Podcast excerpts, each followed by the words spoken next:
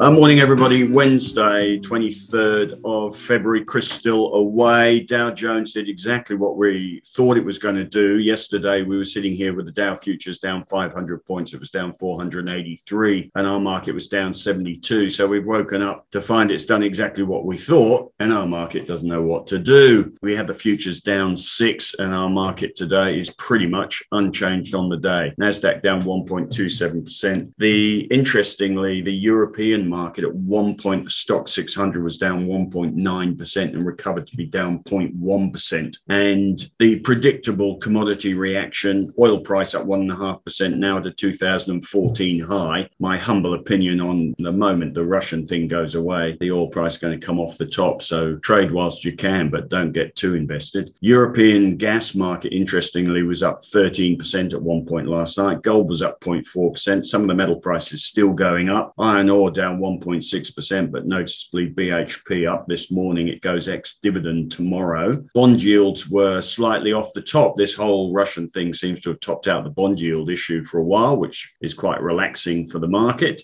And we've got the FOMC meeting on March the 16th being the point of risk at this point, where I think if I was an investor thinking of investing a lump of new money, I'd probably be waiting till that got its way out of the way. Load of results again today. Tom will cover some of those. I see Domino's down 10% on the back of theirs and Woolworths having a bounce on the back of theirs. Otherwise, I've been through Russian stuff. Actually, I'll do that in my spy section today. That's about that. Tom, what's going on this morning? Right. Well, more than 100 companies on the ASX 200 have reported earnings so far. So we're halfway through on that metric. Slightly less than half have ended or finished flat or higher on the day. So not very impressive set of numbers, but you could blame some of that to geopolitical tensions scuppering the magnitude of upside. Bubs, Accent Group, WiseTech, the standouts, all up more than 3% on results. I wrote WiseTech up the other day, so you can check that out in the newsletter. Woolworths also 2.9% higher, points to a better outlook. Similar to Coles, chart bottoming, Marcus. I noticed you put a chart in your section. One to look at for Coles upgraded by UBS this morning as well to steal some of Leighton's thunder. Supermarkets appear to be turning a bit of corner. As you said, Marcus, Domino's down more than 10%. St. Barbara and Pilbara Minerals, the other worst performers. Domino's, the share price has been looking pretty ugly for the last several months. They warned that same store sales growth is likely to be lower this year. St. Barbara down around 4%. Profits tumble by about 66%. So big miss from them. Another stock with an ugly chart, not really following the gold price is what you'd expect it to be doing. And Pilbara Minerals, despite its first interim profit, fell 3.6% because the CEO said he will step down. JB Hi-Fi, AGL, and Magellan all trading ex-dividend today. So if you're wondering why there's weakness in those stocks, that is the reason. BHP, Woodside, and Oz Minerals are ex-dividend tomorrow. And on the economic data front, the wage price index is out today with construction work done figures. CBA had some expectations. They say wages will hit 2.5% annual growth over the year to December. That's still short of the 3% holy grail, however, that the RBA wants to see. But um, a better than expected reading will sort of reaffirm bets for a rate hike from the RBA there. Right. Thanks. Leighton broker stuff, loads, loads uh, of results at the moment. What, what are the main ones? Yeah, Cochlear, they were up 9% yesterday on their results. And another four or five percent this morning. Yep. Uh, most of the commentary there is just based on heading forward the staffing shortages. They're expecting those to continue into 2023. The Morgans is a little more optimistic. They're expecting easing restrictions to see a surgical backlog addressed, but still the staffing issues to continue to drag slightly. We've got an upgrade this morning from Morgan Stanley. They lifted their target price to just about in line with the current share price. Morgan's has also upgraded to an add recommendation there with a target price 12.5% above the current share price. The average target price is 7% above. Coles Group was up 3% on their results. I think they're up about another 2% today. The brokers were fairly neutral on those results. UBS did upgrade, like Tom said, but their target price lifted to, yeah, just about in line with the current share price. And the brokers did comment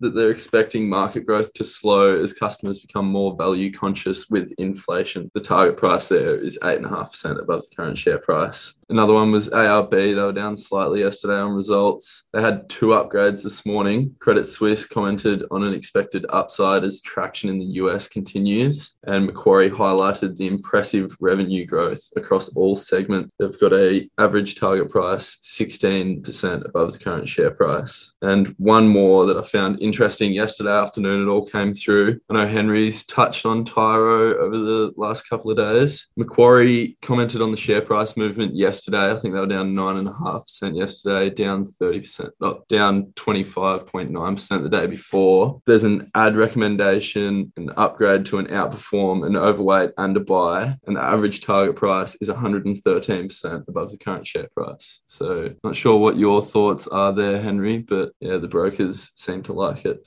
Henry, what have we got in Henry's take today? Uh, hi guys. Well, as far as Tyro goes, I've looked at it over the last few months and I've hated it and I've been trying to people have told me that I should look at it because it's cheap and it just got significantly cheaper and cheaper and cheaper.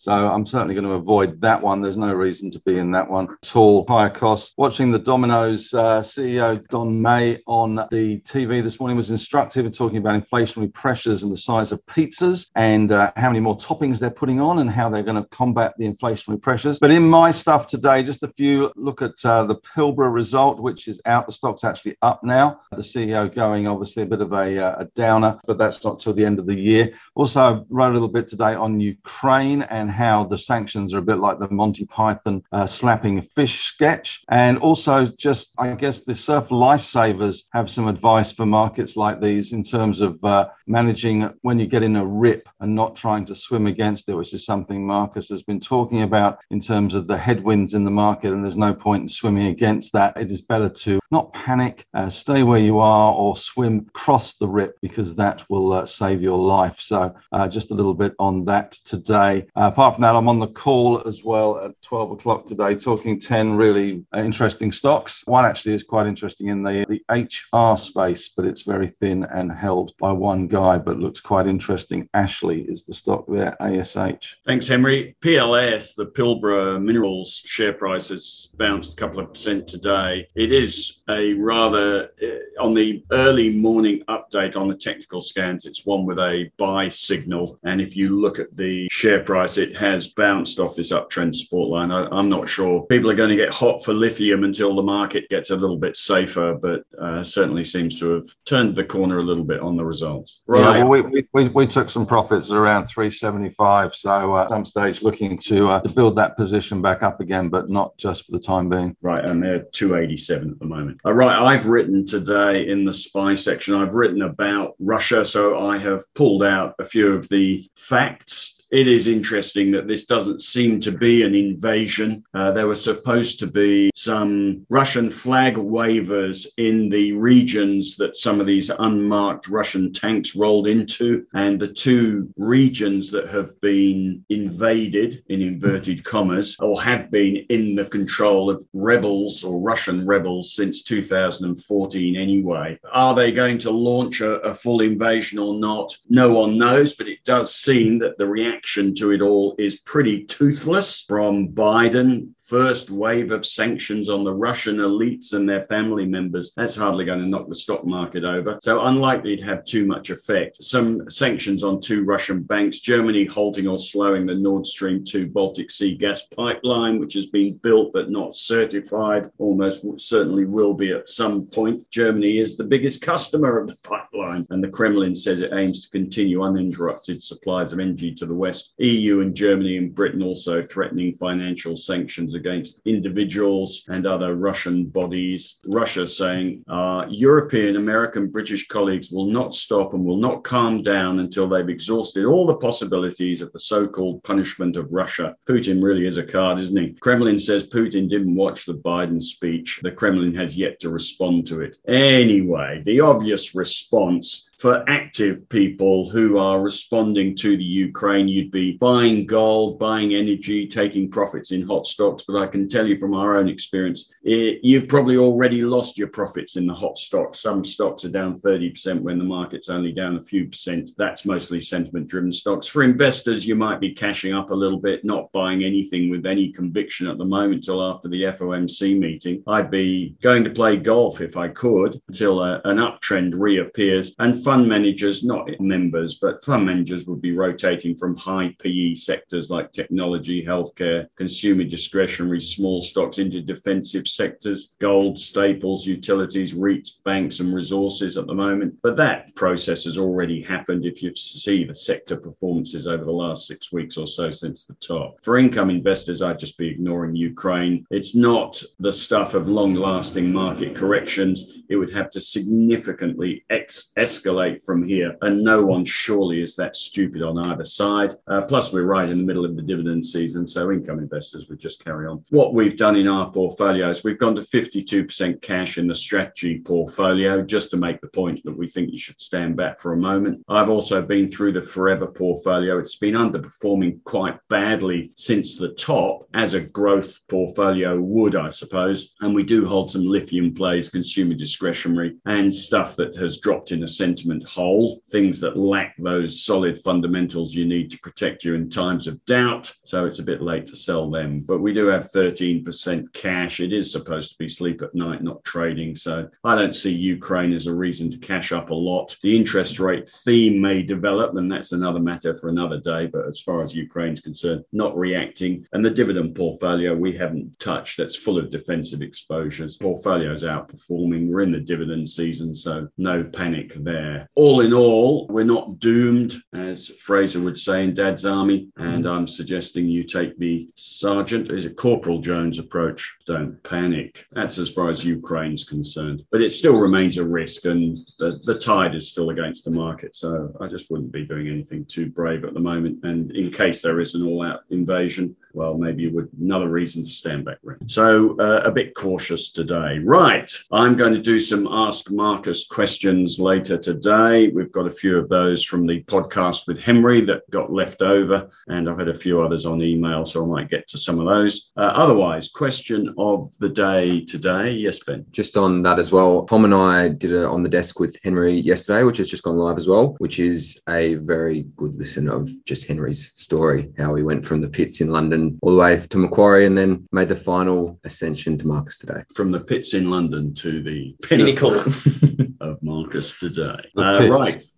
Question of question of the day today is what number is the most important when looking at a stock? Tom. Recurring revenue. I think if you've got sticky customers, points to a good product, good business, you can't go wrong. Yeah, we've actually had people interested in Marcus today, and one of them in particular was talking about having a thing for subscription businesses. And I, I know from years gone past that subscriptions are not important in the newsletter game, it's resubscription. So recurring revenue is absolutely a uh, golden river for Marcus today, anyway. And you need to concentrate on that. So selling things is, is a bit pointless. You've got to resell and resell. Yeah. Ben. I like the PEG ratio, which is the PE ratio divided by the EPS growth rate, because the PE ratio famously does, does not really work for growth companies. And the PEG ratio makes it usable. So price to growth ratio, which is actually in our all Ords spreadsheet, I believe. It is. And it is a bit of a sort of odd number. You try to read something into it, but actually it's a comparative number. So you look at some stocks compared to other stocks. Yeah, the general rule is less than one is good, more than one is not so good. Henry. I would say debt is pretty important because debt is going to kill you faster than anything else in times of trouble and also in times when interest rates are rising. So it is a good idea to keep an eye on that debt ratio and making sure that the company you're investing in has not got quite so much leverage